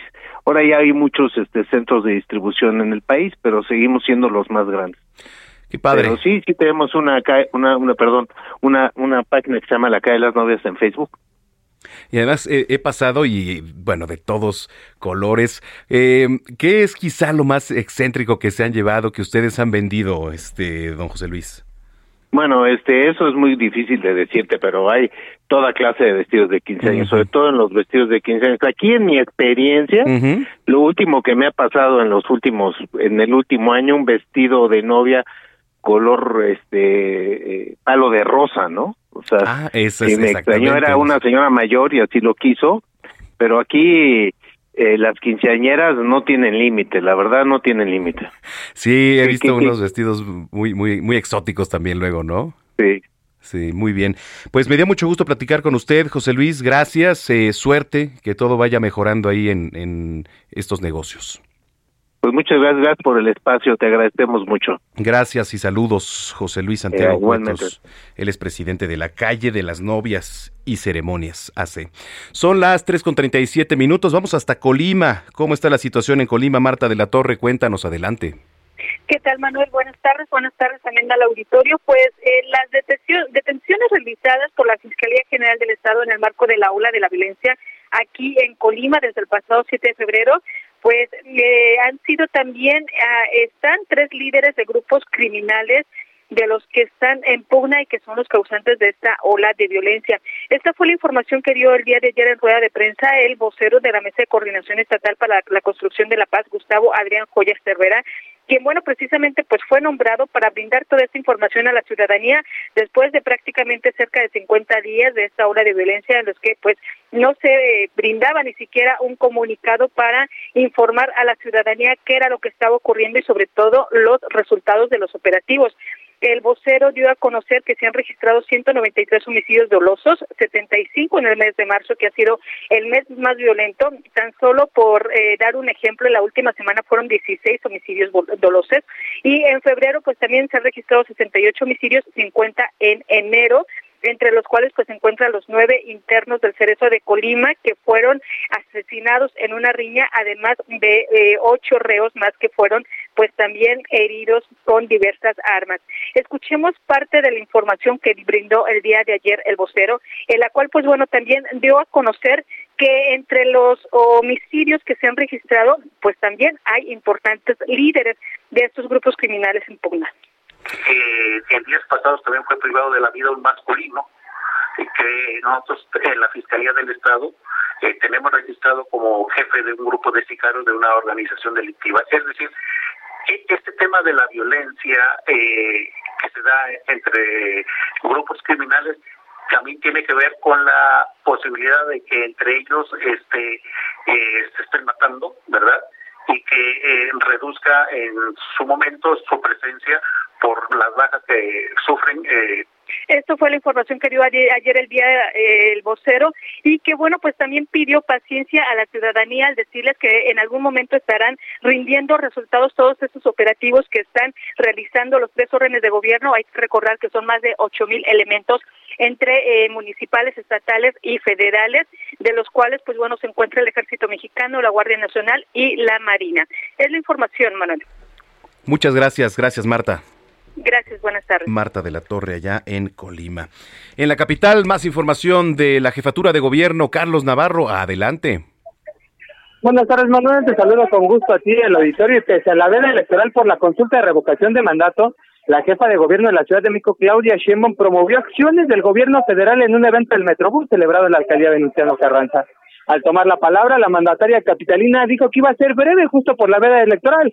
Sin embargo, después de dedicar durante casi 3 minutos unas palabras al tema de transporte público y reconocer el trabajo de funcionarios, comenzó con los elogios hacia el gobierno federal. Los temas que abordó la mandataria capitalina fueron los subsidios a los combustibles como el diésel y la gasolina, el gas bienestar y la pensión universal, que promovió durante este acto a pesar de la veda electoral por la revocación de mandato. Posteriormente, Claudia Sheinbaum comenzó a hablar del trabajo de la administración que encabeza. Recordó, por ejemplo, el programa de Mi Beca para Empezar, y después reiteró que las tarifas del Metrobús, Metro y transporte concesionado no las han subido ni las van a subir. Así es que en medio de la veda electoral, la mandataria capitalina aprovechó para promover tanto acciones del gobierno federal como acciones del gobierno local. Así es que la confrontación entre el INE y la Cuarta Transformación, Manuel, siguen. Esa es la información que te tengo. Híjole, pues así la situación. Gracias. Saludos, Carlos. Hasta luego, buenas tardes. Muy buena tarde, Carlos Navarro.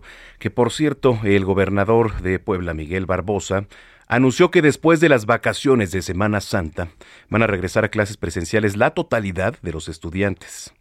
Dijo que dependiendo de los niveles de contagios de COVID-19 se tomarían otras medidas, otras decisiones, y explicó que las condiciones de emergencia, pues que se tenían anteriormente a causa de la pandemia de COVID-19, ya fueron superadas, y en caso de que vuelva a ocurrir, la administración estatal, en coordinación con la sociedad civil, van a volver a tomar medidas preventivas. Y también agregó que la decisión es el regreso de los alumnos.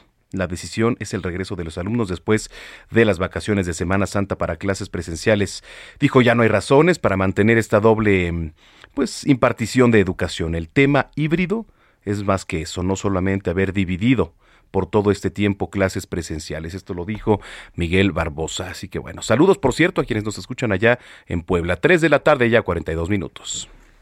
I'm too sexy for my love, too sexy for my love, love's going to leave me.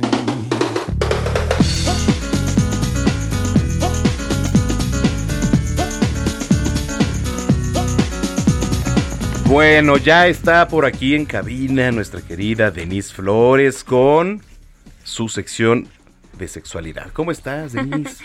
Hola, Manu. Buenas tardes a todos y a todas. Muy buenas tardes. ¿Qué nos cuentas? Pues mira, el día de hoy vengo con un tema que hasta da cosita, ¿verdad? Ah, sí, medio escabroso. Sí, es escabroso un poco, porque pues es muy variable, o sea, es diverso, pero sí es importante que se hable porque les pasa tanto a mujeres como a hombres desde que iniciamos vida sexual. Entonces, este tema se llama arrepentimiento sexual. ¿Te ha pasado? Tómala.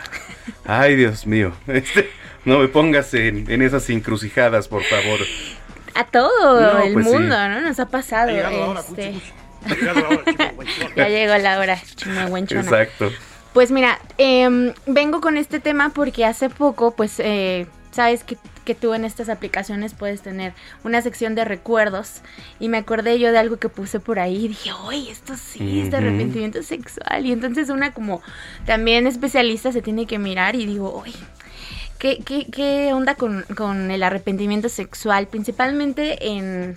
voy a decir tanto especificaciones para hombres como para mujeres. A nosotras nos pasa mucho el arrepentimiento sexual porque nos da una emoción y un sentir de culpa. Esa es como la principal, ¿no? Y el arrepentimiento sexual es cuando tú te lamentas haber tenido un encuentro erótico, un encuentro sexual con cualquier persona. Y ahorita que recuerdo, pues no solamente es eso, es como cuando le das un beso a alguien también, ¿no? O cuando sales a una cita. O sea, no es necesario el encuentro sexual, sino cualquier evento que tenga que ver con esta parte como del de que te guste a alguien, etcétera, y te arrepientes y dices, chin, no debía hacerlo. Tengo miedo. Exacto. Entonces a nosotras nos pasa mucho que vivimos justo como con estos discursos, como con este el tienes que ser, ¿no? Y si no es maravilloso como te lo cuentan, pues uff, ¿no? Bye. A nosotros nos pasa eso. Y lo vivimos desde la culpa también, porque es como de, ay, no podemos tener esta sexualidad en libertad por todo lo que traemos atrás nosotras. Los hombres lo viven distinto, ¿no? Los hombres es más como de, ay, no, ¿por qué lo hice con esta? ¿No? O sea, la neta, o no sé. A ver, cuéntanos. Y sobre todo, ¿en qué circunstancias? ¿No? O sea, ¿en dónde pasa? Por ejemplo, puede ser que te hayas ido de copas. Así es. Una noche. Y sobre todo, y de repente amaneces y... ¿Qué pasó? ¿Qué pasó aquí? ¿No? No, sí, sí pasa mucho, o sea, hay que, en este caso, les voy a dar unos tips con los cuales, pues, luchemos con esta cruda del arrepentimiento sexual, porque siento que es así, ¿no? O sea, lo haces y al otro dices, ay, no, ¿qué pasó aquí? Que viene la famosa cruda moral, ¿no? Exactamente, también, pero es más que nada emociones de culpa, emociones de miedo, emociones del haberte dado esta oportunidad y quizá después decir, no debía hacerlo. Ajá. Okay. Influye mucho también en qué situación te encuentres. A lo mejor quieres sí tener algo con esa persona y lo fantaseaste tanto, lo elevaste tanto como al... va a ser algo de 100 y entonces pues pasó y la verdad es que no fue así. Y entonces por eso viene el arrepentimiento de, no, ya. Siguiente, porque la neta es que no fue como lo pensé. Bajarle un poquito también como esto de nuestras fantasías. Si nosotros queremos tener algo realmente con alguien serio, debemos de consensuarlo, hablarlo directamente y decir, no, la neta es que solamente te quiero para una noche. O sea, a lo mejor hasta ahí va a quedar esto. Y haciendo un par de adultos, oye, a ver, vamos a platicar. Exacto. Puede ser un encuentro o encuentros casuales. Así es. ¿No? Pero entonces algo ya consensuado. Exactamente. Y no caer en que, bueno, si ya lo hiciste, bajarle un poco a esta ansiedad y a estos sentimientos de culpa, porque al final, pues es algo que va a pasar, o sea, va a pasar en días después, ¿no? Y a lo mejor vas a estar así dándote de topes y mirando el celular y así, ay, no, por favor, no, ¿por qué lo hice? Pero pasa y la neta es que sentir culpa y sentir arrepentimiento se siente horrible, pero necesitamos trascender ese evento y aprendernos de nuestros errores. O sea, ¿qué pasó? Que dijiste, esto ya no lo vuelvo a hacer, o sea, de verdad no.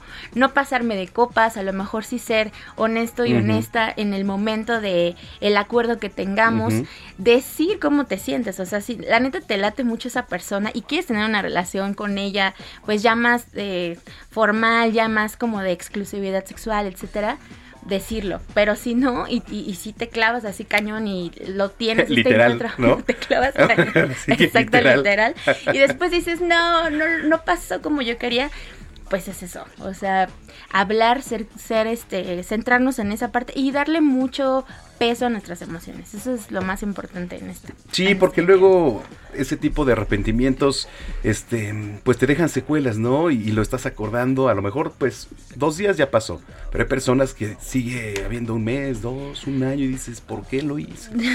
Y ahora, sobre todo, la consecuencia que puede traer algo como eso, porque si no te proteges, y queda embarazada la mujer, pues puede ser un arrepentimiento hasta para... Sí. Una criatura. Exacto. Que dure muchísimo. Pero bueno, en ese sentido, también es importante que si tenemos encuentros casuales, que normalmente pasa así, consensuemos antes de que tomemos estas copas, antes de que ya pase todo esto, qué método anticonceptivo debemos usar, porque como bien dices, pues después pasa esta cruda de por qué lo hice y a lo mejor meses después pues te enteras de que estás embarazada o embarazado y dices, uy, no, o sea, ¿qué pasó? Una infección de transmisión sexual, exactamente. Claro. Y dices, wow, no, ¿qué hice? O sea, de verdad, ¿qué? Y entonces tenemos que hablar de eso.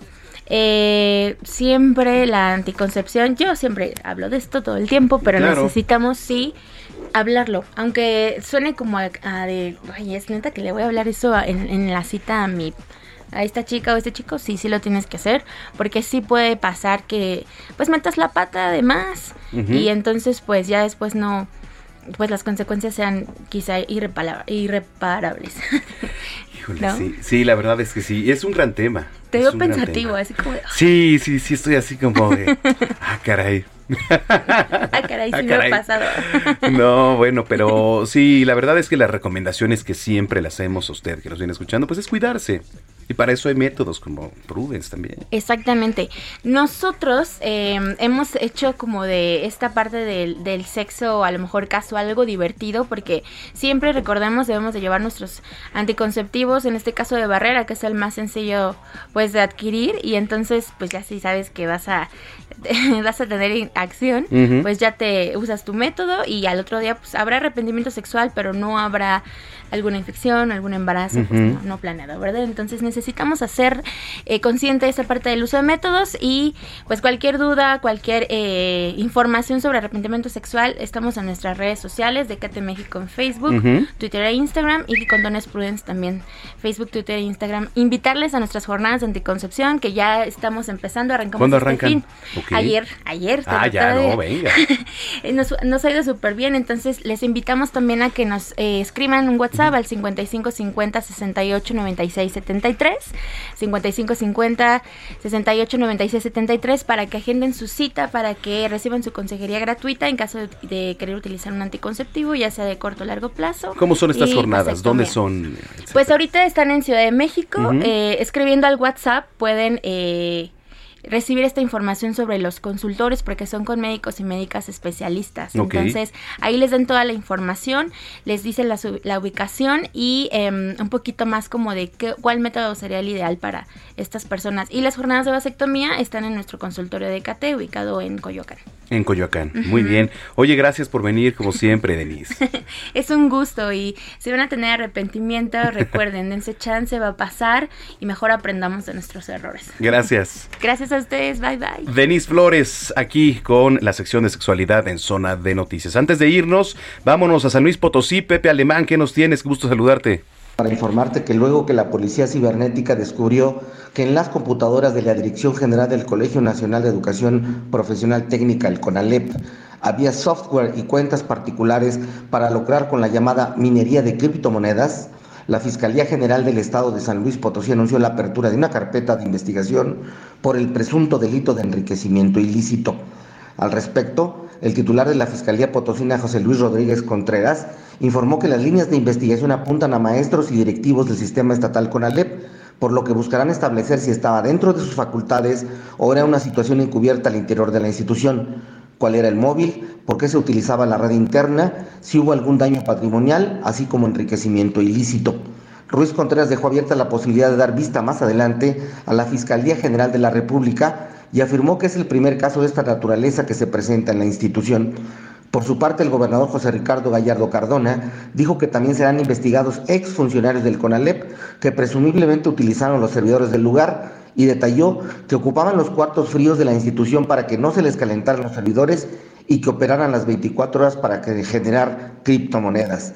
El mandatario potosino añadió que este caso sienta un precedente en el país, pues puede detonar otros en el resto de la República, y mencionó que incluso tienen detectado un probable caso de otra mina de criptomonedas en una universidad privada de San Luis Potosí. Muchas gracias, Pepe Alemán, desde San Luis Potosí. Bueno, nos vamos. Muchísimas gracias por habernos acompañado. Gracias también por sus mensajes de buenas vibras. Gracias por la felicitación. Aquí el detalle a toda nuestra producción.